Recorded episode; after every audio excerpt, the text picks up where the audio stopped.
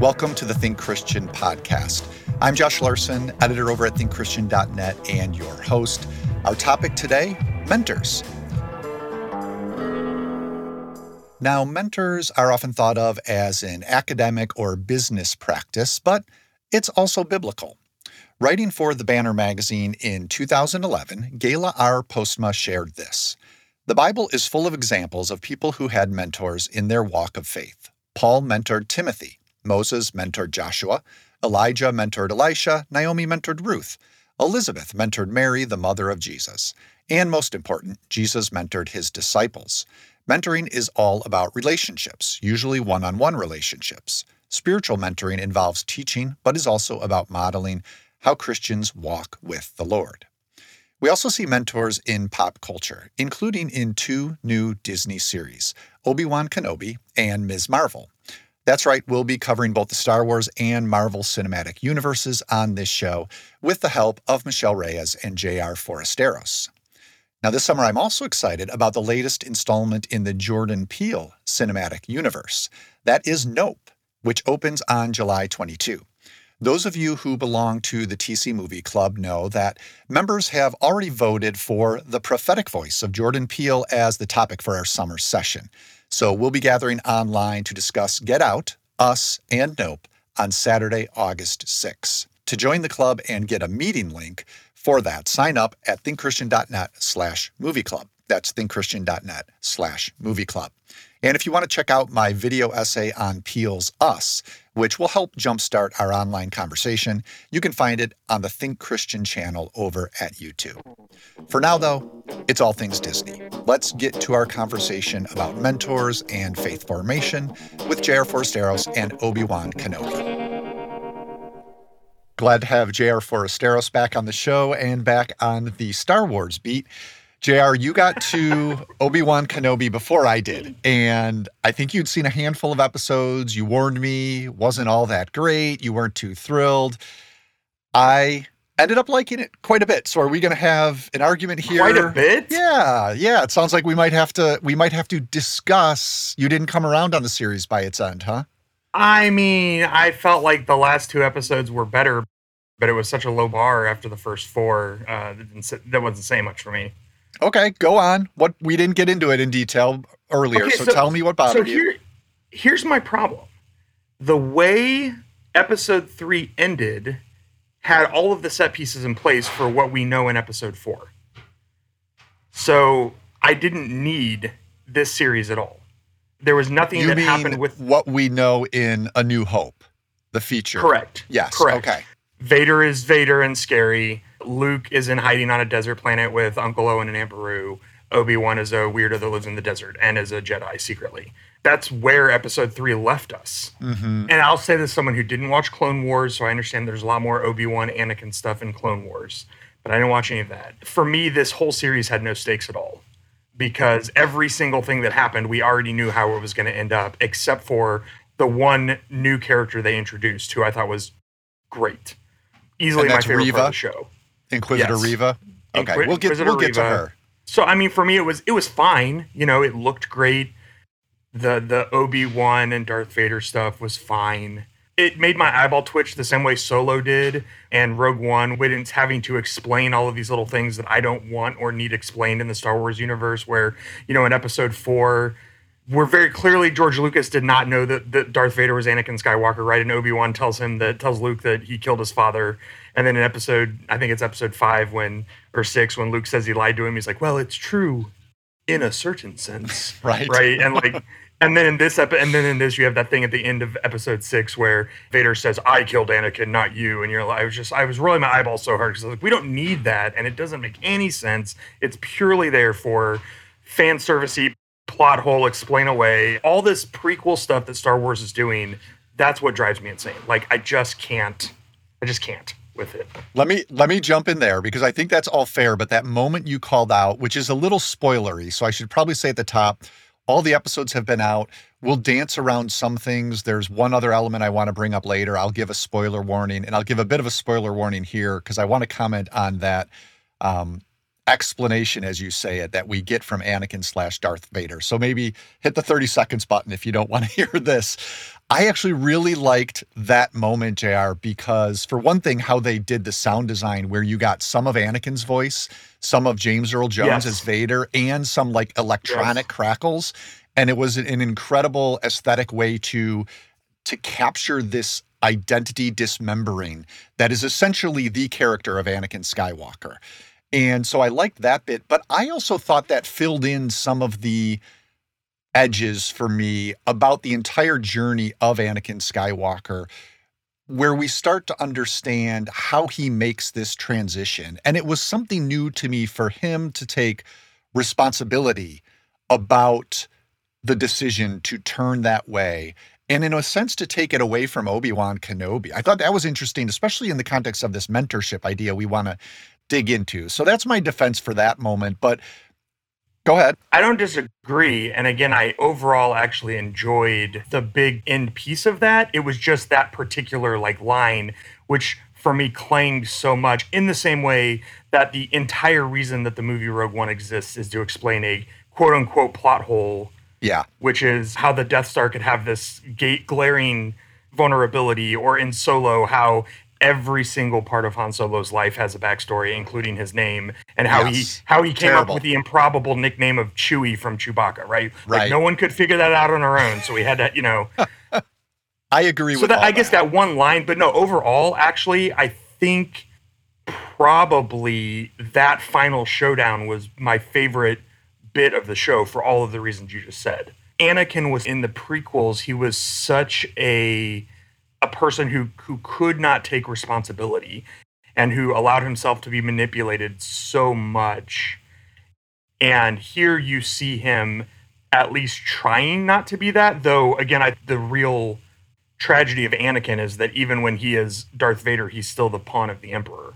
You know, he mm-hmm. never quite becomes his own person until right. the end of Return of the Jedi but here you see him trying to do that. And yeah like rejecting obi-wan's pity and rejecting obi-wan's sense of responsibility for him. I agree totally that actually i thought that worked really well overall. I don't know that it justified the existence of six episodes okay me, but i do I, I, did like it a lot. we're probably coming at uh, these series in general from different ways. I do agree i'm not in it for the explanatory bits that we get. I'm not really in it for nostalgia even i'm not in it for the fan service of it what i've enjoyed about the series that i've seen and stuck with is just the world building and I think that Obi Wan Kenobi did a really good job of that. The director here, Deborah Chow, interestingly also did two episodes of The Mandalorian. And I felt the same way about The Mandalorian in terms of the world building. I think her and her production team just gives us these Tatooine, people have complained we're always on Tatooine, but I don't mind that because it's so tactile. And how about the early scenes where we see Obi-Wan has a job slicing meat out of this giant corpse in the desert at this processing plant? That sort of stuff is why I watch these series. I just want to see someone come up with that and have them envision it in an incredible way. There's also the episode where we go to this uh, oceanic base of the empires and there are TIE fighters hanging from the ceiling like bats. That, again, is a new thing to me in the Star Wars universe. Maybe they've done that before somewhere, but it seemed new to me. And I think Chow, in particular, as director, just has an eye for framing these iconic figures against these backdrops. There are a lot of lightsabers in this series, which I love. Lots of good lightsaber stuff. And I feel like she has a nice sense of how to use those elements in terms of, like I said, the composition, the lighting. And then I think maybe I just have a soft spot for McGregor as Obi Wan Kenobi, and I liked his grizzled performance here. So those would be my defenses in terms of a first level viewing experience beyond looking too deeply at it. Yeah, I think for me, what I enjoy most about these series is when they get away from Skywalker Saga. You know, okay. Um, so again, Mandalorian is a great example.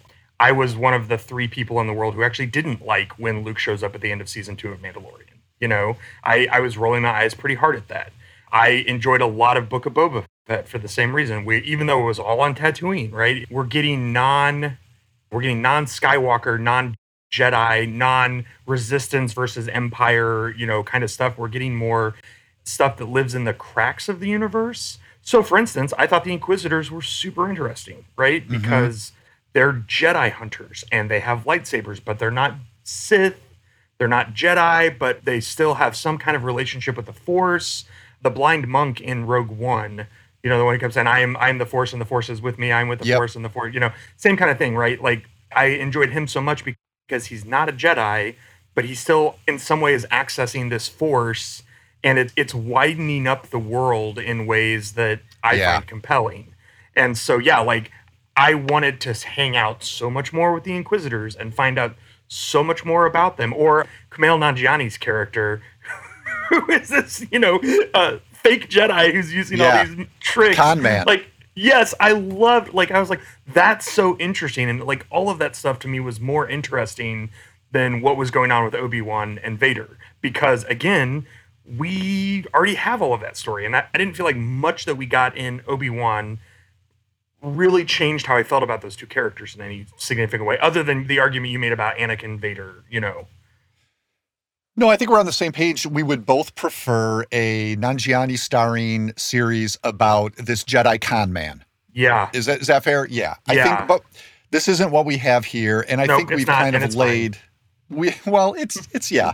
I mean, I, I think we both are coming at this from a somewhat similar position. I think we've laid sort of the framework of what this does offer, but just for anyone listening who hasn't watched it yet, but yeah, this is taking place between Revenge of the Sith and A New Hope.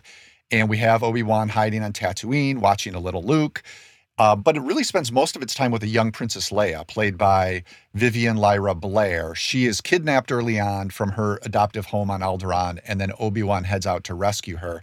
As we've said, also, we see Anakin Skywalker and Darth Vader. There are flashbacks so that Hayden Christensen returns, Anakin being trained by Obi Wan.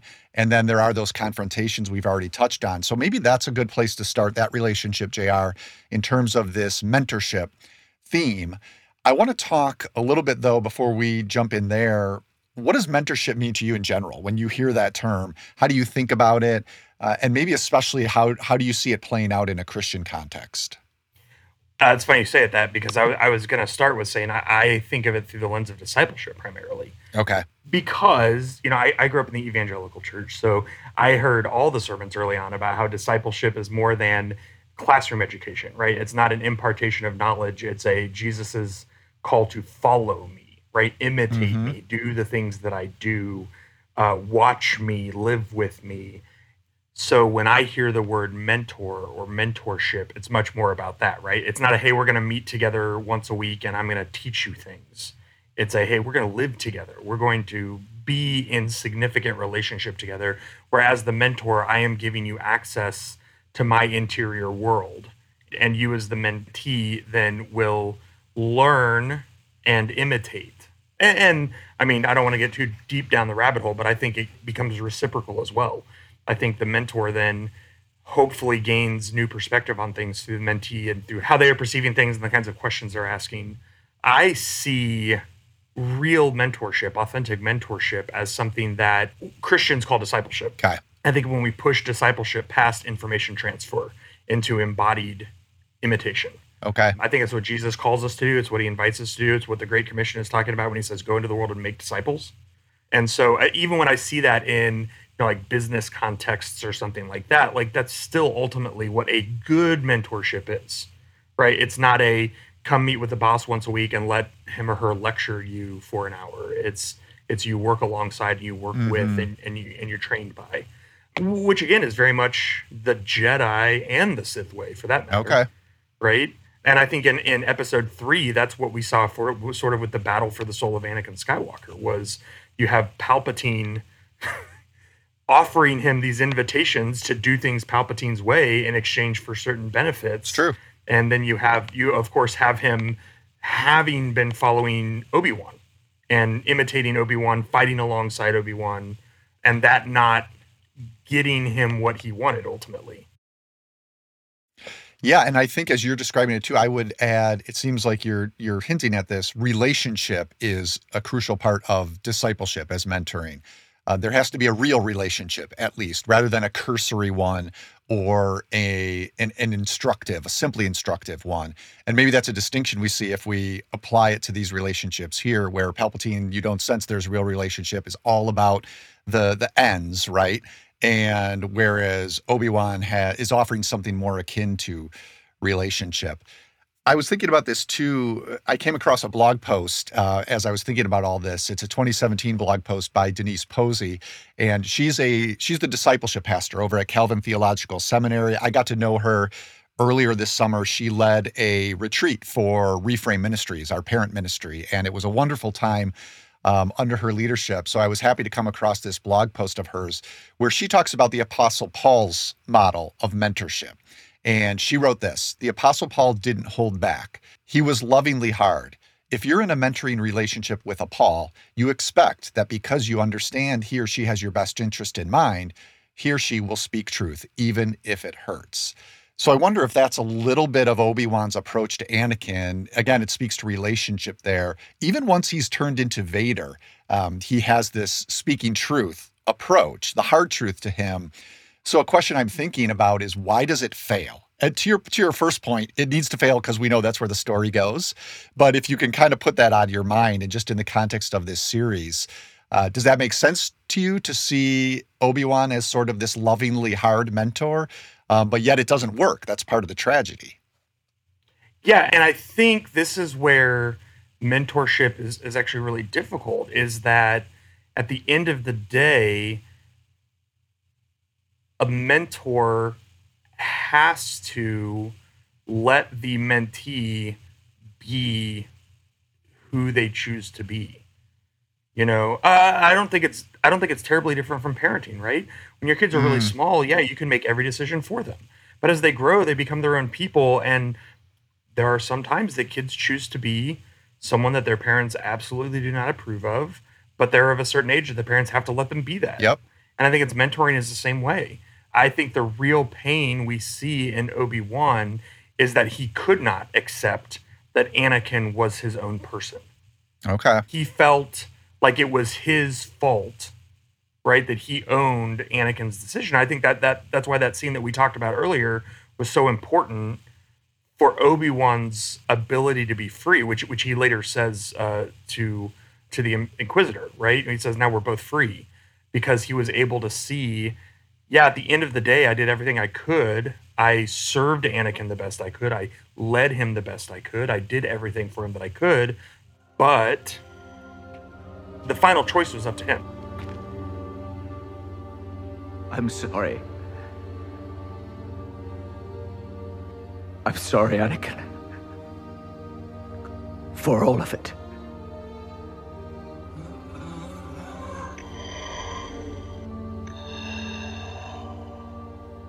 I am not your failure, Obi-Wan.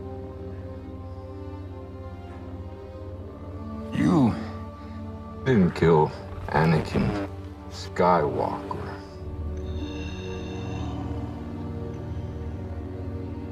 I did. Right now, I have long said that uh, one of the things I think my favorite things about the prequels is that they show how corrupt the Jedi had become. You know, when Anakin basically just says, "Let me save, like let's let's use our force powers to save my girlfriend," and they're like, "Eh, you know, we don't really do that. If she dies, she dies." And then Palpatine says, "I'll help you save her." Like to me, that's who who would who would not choose to be a Sith in that case, right? So I think we, I think we can talk, we can point at Obi Wan's failings and be honest about Obi Wan's failings without putting everything on him and saying if he had been better, Anakin would not have chosen to become Darth Vader because at the end of the day, it was his choice, right? And that lets us go back to that scene in episode five where they recreate the Obi Wan Anakin relationship through that extended lightsaber battle, right? And Obi Wan keeps trying to coach and mentor Anakin and warn him about his own dark impulses and things like that. And I think that's exactly what you're talking about, right? Like a mentor has to be able to do those things and say those things and point them out, also without taking full responsibility for how the mentee will respond to those things. And I like that you bring in the parental child relationship as another analogy here because one element of that that rings true is even if they take that turn it's hard to completely give up on them or you want to find a way to keep loving them. And I think we see that here too. So you mentioned earlier, JR, you wanted to talk about Inquisitor Reva, played by Moses Ingram, uh, new character, at least apart from the original films. And as you mentioned, empowered with the Force, but she uses those abilities to hunt down remaining Jedi for the Empire.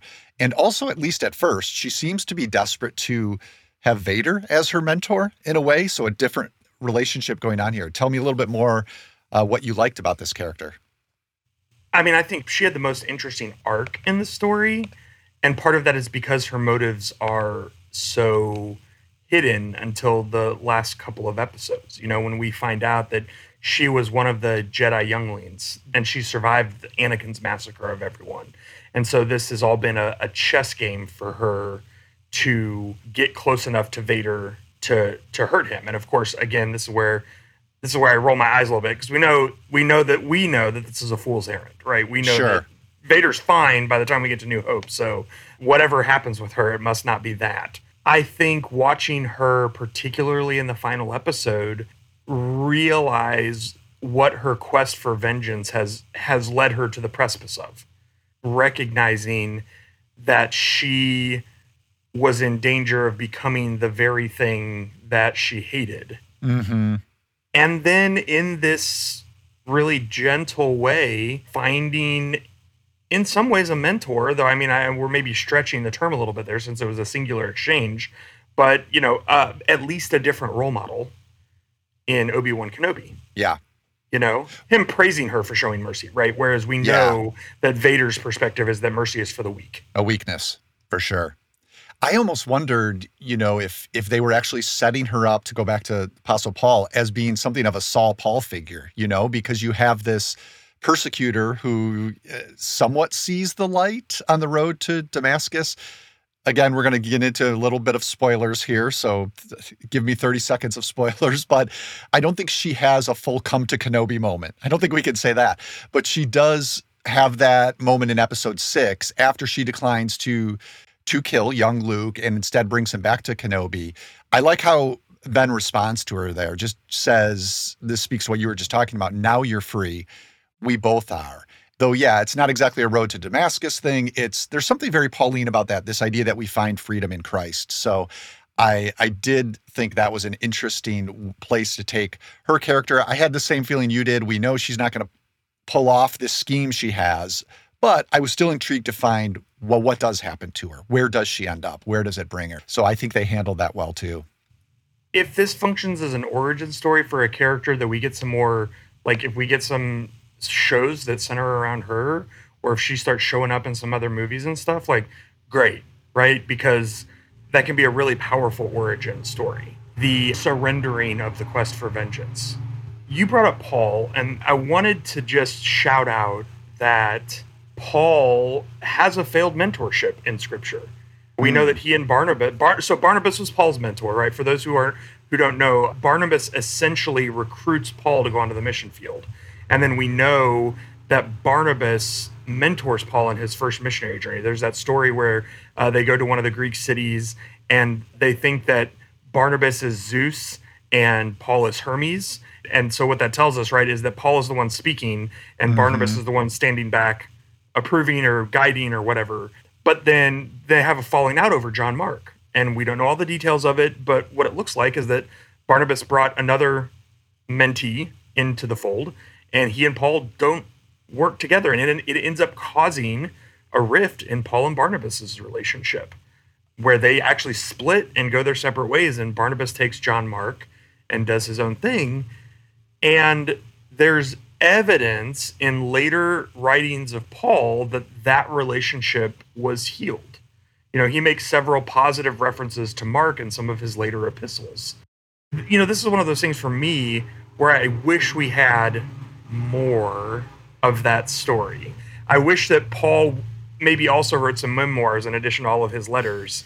and we got, you know, and we got some of that insight into Yep. what caused that fallout and what was the path to reconciliation look like because we know that Paul was a prickly guy, right? We know that he seems like he was not the easiest guy to get along with. And it makes me wonder because of because this show is in many ways about a failed mentorship, right? Mhm. Yeah. And so it makes it makes me wonder what that could have looked like. I think most of the other pictures of mentoring we get in scripture are overwhelmingly positive, like Elijah and Elisha, Mm-hmm. right? And some of those, Jesus, you know, I guess Jesus and the 12 is, you know, a mixed bag, at least until after the ascension. But yeah, I don't know. Like, it, it makes me wonder if we had more of these pictures of how mentorships can go wrong. Yeah. And then what the path towards reconciliation looks like when what we have are the seeds and the suggestions, at least in the New Testament. And that's what this is. That's what this series is really a, a delving into as much as it does repeat some things, it also does fill in those gaps of how did this mentorship go wrong, which I think I did appreciate about it, even though overall I'm with you. I like the expanding of the Star Wars universe rather than the burrowing in. That would, in general, be my Ooh, preference. It's a, great way to say it, Josh. I love that. Well, we've gone over a lot. We've gone long, and we haven't even touched on Qui Gon Jinn as a mentor for Obi Wan. Oh, yeah. He's so we'll probably have to let that fall by the wayside this time, Jr. Well, let, let me just say this. Let me say one little thing. One little thing. All right, go ahead. you know, the, the the series begins with this question of where is Qui Gon's Force Ghost, right? And at the very end, spoilers, do your 30 seconds, skip ahead if you haven't seen it. The, like the last scene we get is Qui Gon showing up and Obi Wan saying it's about time. And then Qui Gon says, I've been here all along. Mm-hmm. And I want to say, just briefly, when we have the gift of spiritual mentors who have mentored us, it is often the case, at least in my experience, that it will be years a- until I have grown and gotten to the place where suddenly some lesson that they tried to impart to me mm. finally makes sense. A lot of times it's because I have finally matured into the ability to have that perspective, right? And that's what Obi Wan says. I've been here the whole time. You just weren't ready to see me. And I think that was a beautiful picture of the long term good that mentorship can have. Yeah. Is that it, mentors plant these seeds, and it, it sometimes can take years for those things to bloom because it can take years for us to mature and grow to the place where those things, you know, that, that happens. I did, even though I would have been happy for a little more Qui Gon than we got, I, I thought that was a really beautiful way to end a series that was about coming to peace with the way we've mentored and succeeded and failed. No, that's great, and it's it, it speaks to the truth that patience is involved in in these sorts of things on both ends as well. So, thanks for that. Thanks for coming on to talk about Obi Wan Kenobi. Uh, real quick before you go, what else is going on with you? What are, what are you guys talking about on the Fascinating podcast right We now? actually just broke for the summer, so we were sort of lamenting the weird summer movies box office that we have. okay. but yeah, that's about it. I uh looking forward to you know Thor: Love and Thunder. You know, the, I think Of there's a few there's a few things that are right in my wheelhouse for TC coming up. So hopefully we'll hopefully I'll slide in before other people pitch all of them. Sounds good. All right. Thanks, JR. Enjoy the rest of your summer. All right. Thank you, Josh. Always a pleasure.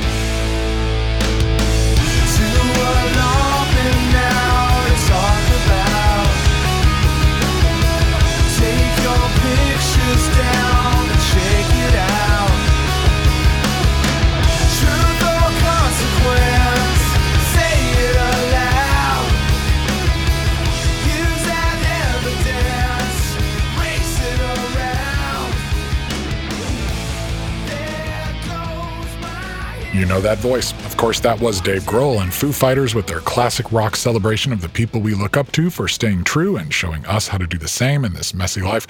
I love how the passion in that tune makes it seem like maybe the hero in question is someone wearing a cape or a uniform, but the truth in the lyric is so much more ordinary. And that's just one of the anthems to mentorship that I, John J. Thompson, your musical mentor, have gathered for you on this episode's corresponding Spotify mixtape.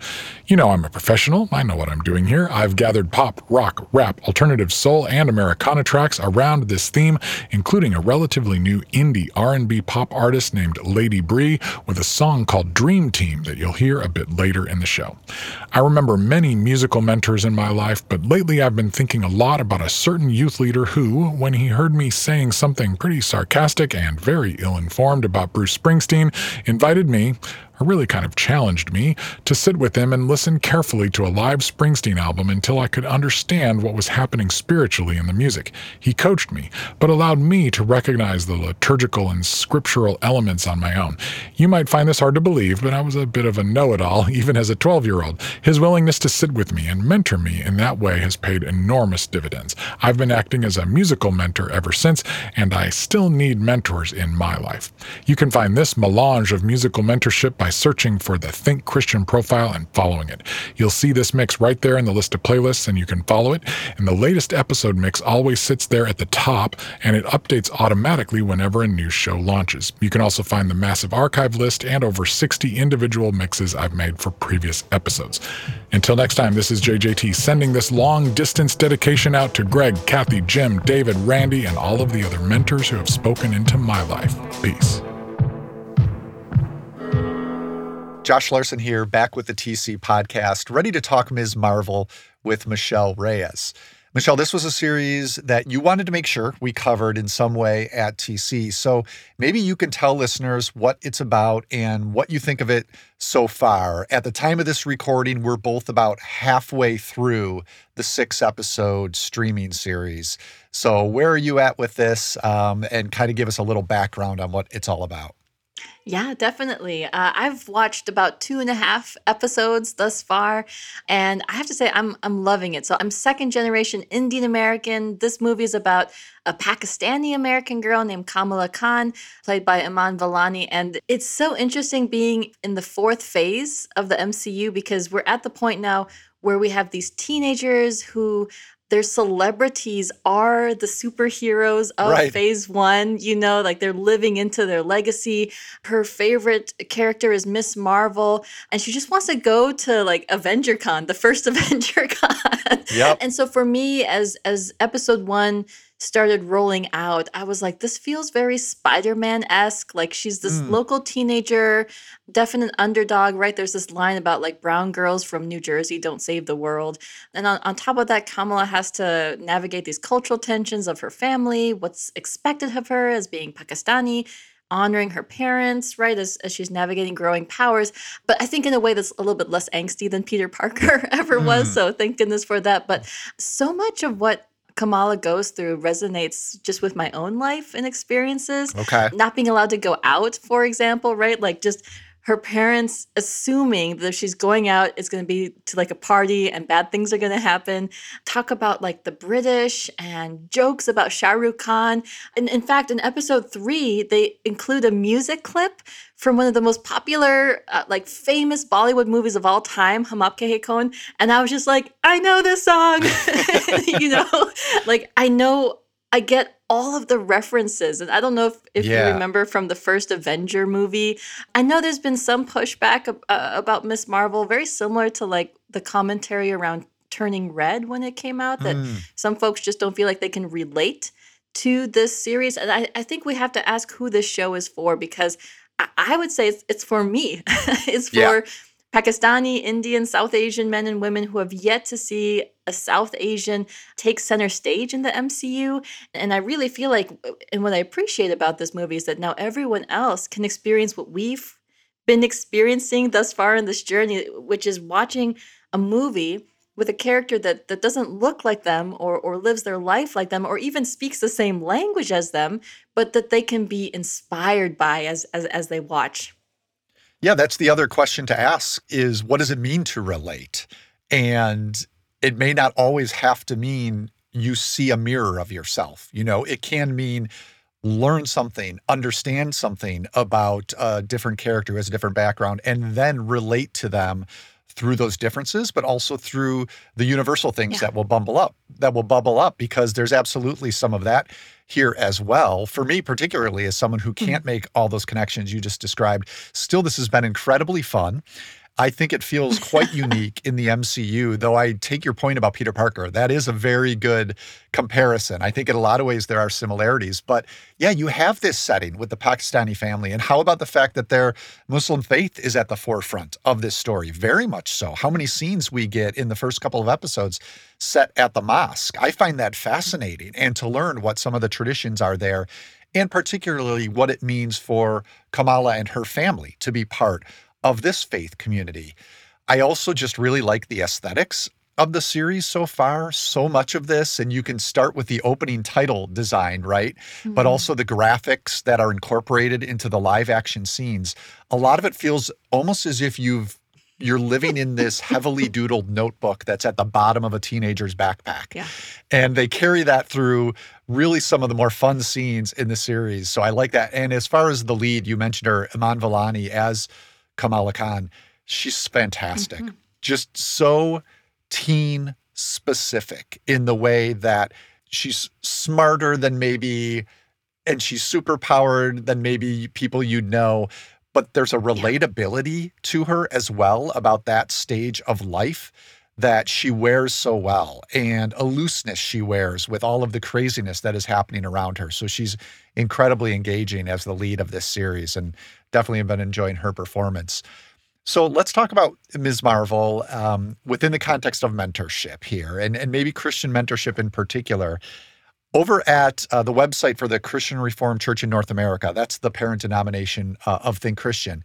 I found this toolkit that is for mentoring a child or a young person. I think it was designed originally for church mentorship programs. And this toolkit suggests four things a mentor should help a young person do. So I want to run through these real quick and then we'll apply them to Ms. Marvel.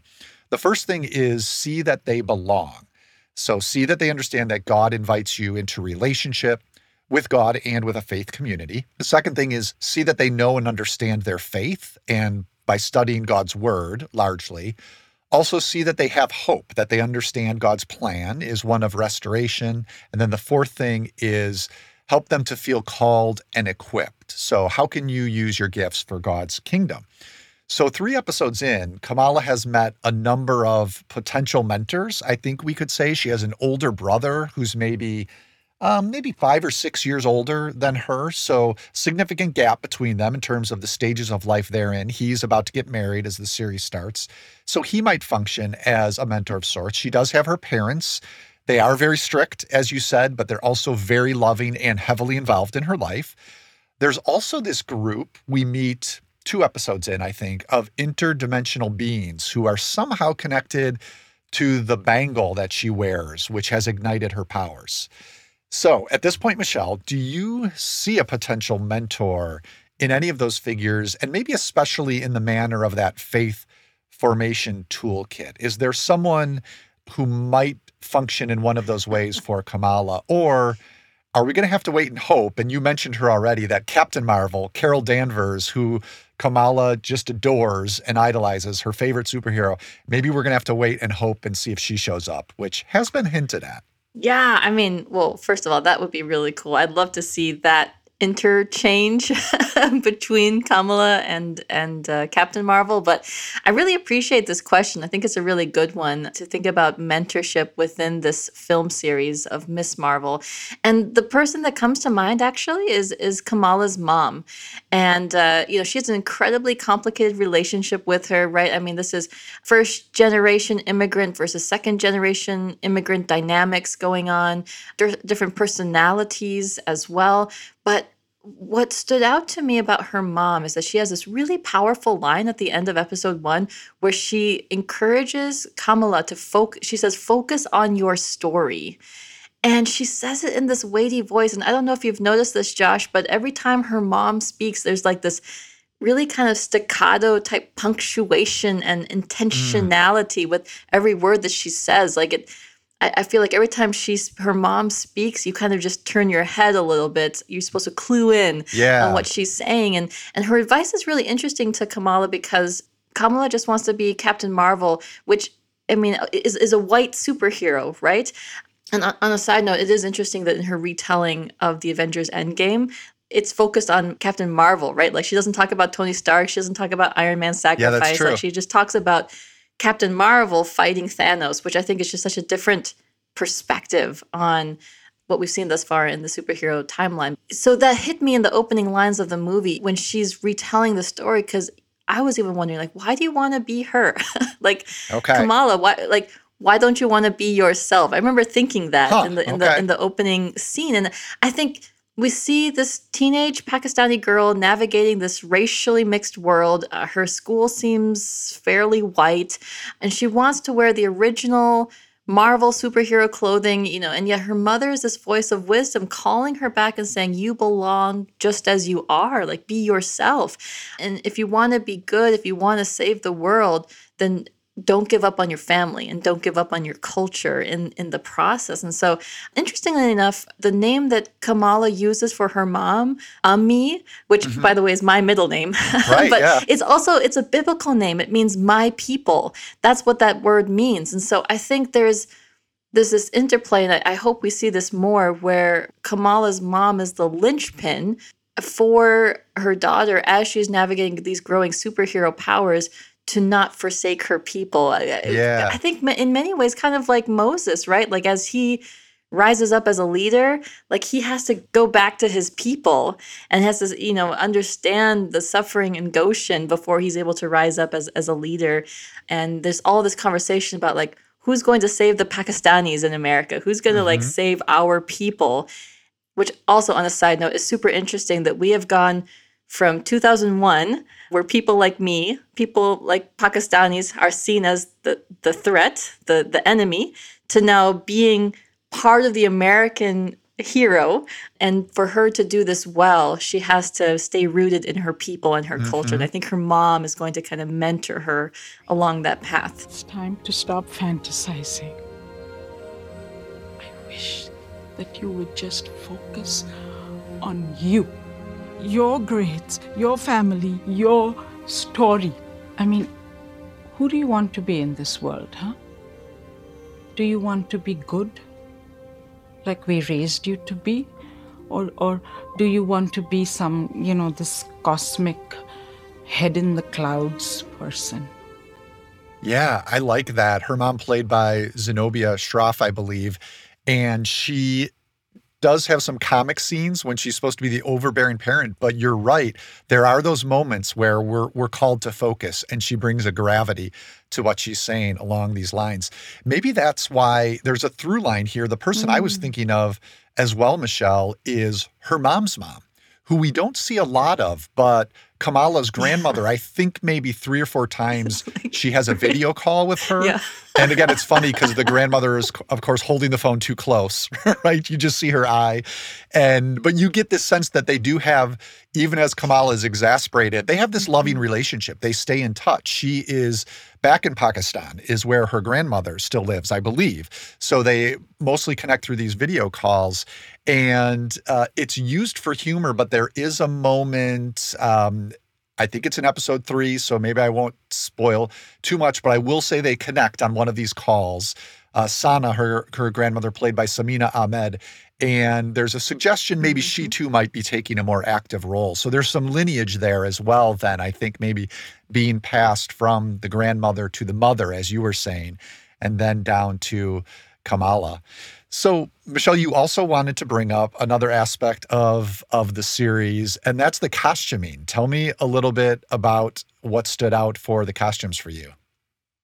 Yeah, I mean, costumes and commercialization I feel like go hand in hand in the in the MCU, especially in this fourth phase. And i think it's it's interesting it's problematic it's confusing. We see a glimpse of this in the hawkeye tv series that came out you know recently where there's this marvel musical and there's this like star spangled man with a plan song going on.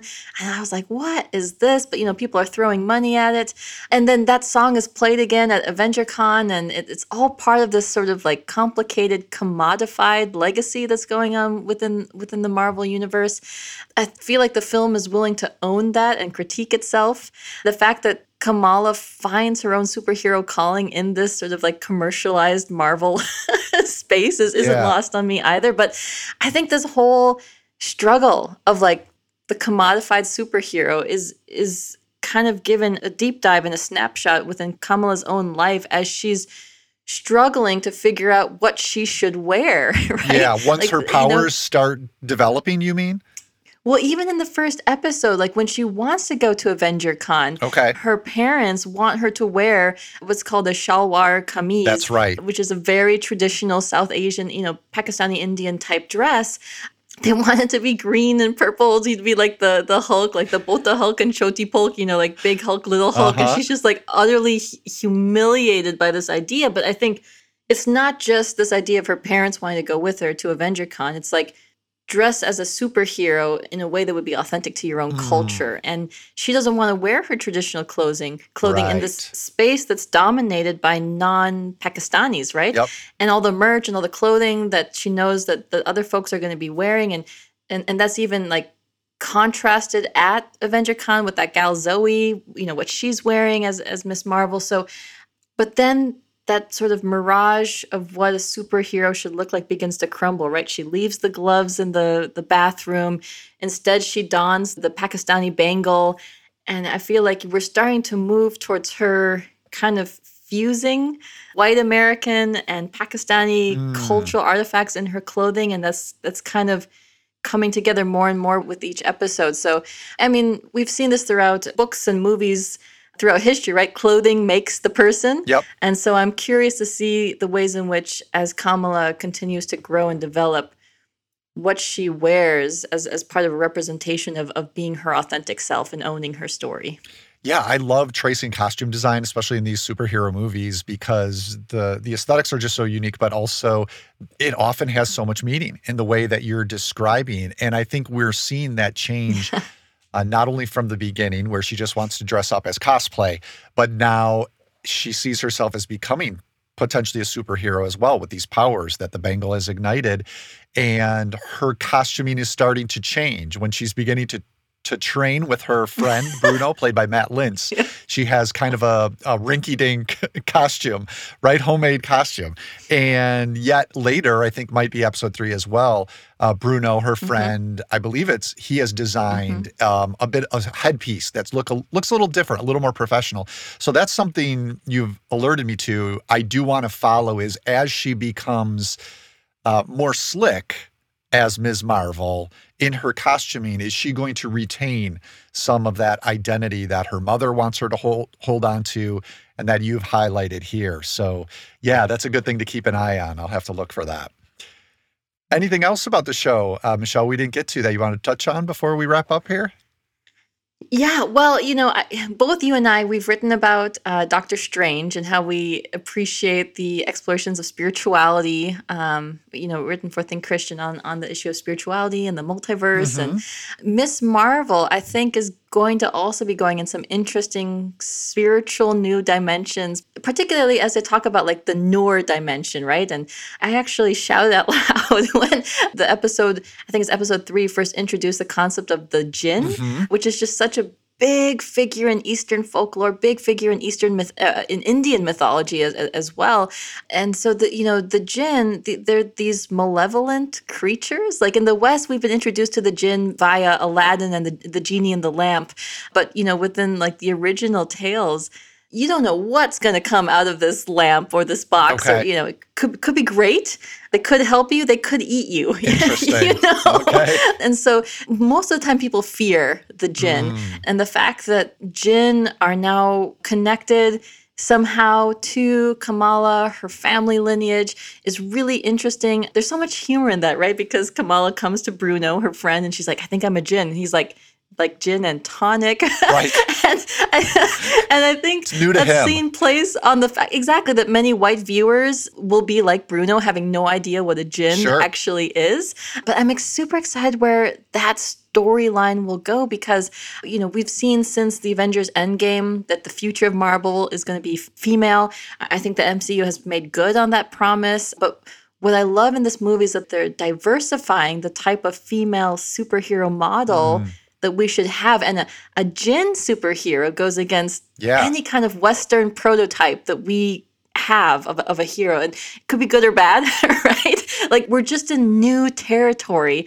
And I'm looking forward to seeing how the women in Kamala's life, her grandmother, her great grandmother, Aisha, how they form perhaps positive or even dangerous superhero models for her and how how's that going to impact where Kamala goes. Interesting. Yeah, because that is very much an open question as far as uh, when in episode three at this point. So, another thing we'll have to keep our eye out for as the series continues. Thanks for that, Michelle. Now, last time you were on the show, we did talk about Turning Red um, in the context of your new book with Helen Lee, The Racewise Family. I imagine you're still busy with podcasts, other events, getting the word uh, out about that. Anything listeners should look forward to or try to catch?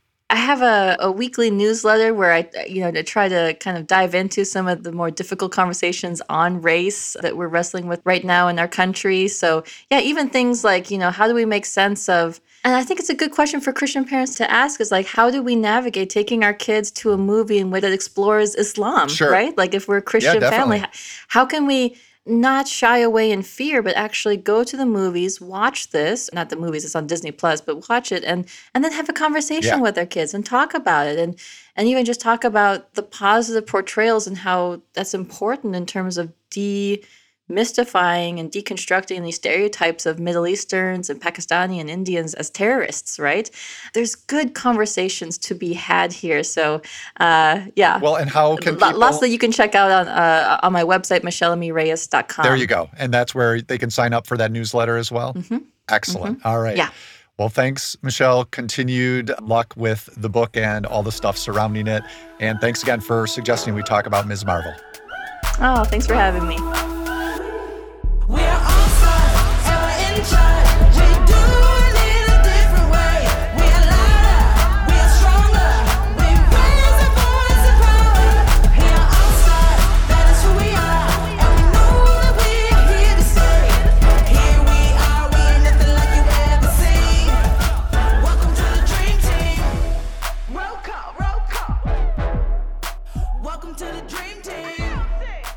I love it when one of John J. Thompson's playlists for the show introduces me to an artist that's new to me, and that was the case with Lady Bree. You heard a bit of her track Dream Team there, comes from her 2020-2022 album Me, and fits nicely with Ms. Marvel, a show about a teen in need of a mentor trying to find her team. Encouragement seems to be one of the most important things that a mentor can offer. So, hopefully, we've given you encouragement in some way with this episode. Whether you're mentoring someone or receiving good guidance in your faith journey, we hope you've been encouraged, as Paul said to Timothy, to pursue righteousness, godliness, faith, love, endurance, and gentleness. Thanks to Michelle Reyes and JR Forasteros for joining me on the podcast today. You can keep up with both of them on Twitter. JR is at JR Forasteros and Michelle is at Dr. Michelle Reyes. We're on Twitter too, as well as Facebook. Look for us at Think Christian, and we are over on YouTube. That's where you can find video versions of the podcast as well as other video content. I just put up a new video essay for the TC Movie Club about Jordan Peele's Us. So look for all that at the Think Christian channel on YouTube. If you are watching us on YouTube right now, you did miss out on a couple of tracks from the Spotify playlist that John J. Thompson compiled for this episode, all under the theme of mentors. Search for the Think Christian playlist on Spotify to listen to that. The TC Podcast is a listener supported production of Reframe Ministries, a family of programs designed to help you see God's gospel story in your whole life. Visit reframeministries.org for more information. Our audio engineer and post production supervisor is John Reeder, and Reframe's co director overseeing content strategy is Robin Basley. Thanks so much for listening. We'll be back in a couple of weeks to consider how another corner of our pop culture fandom connects with our faith.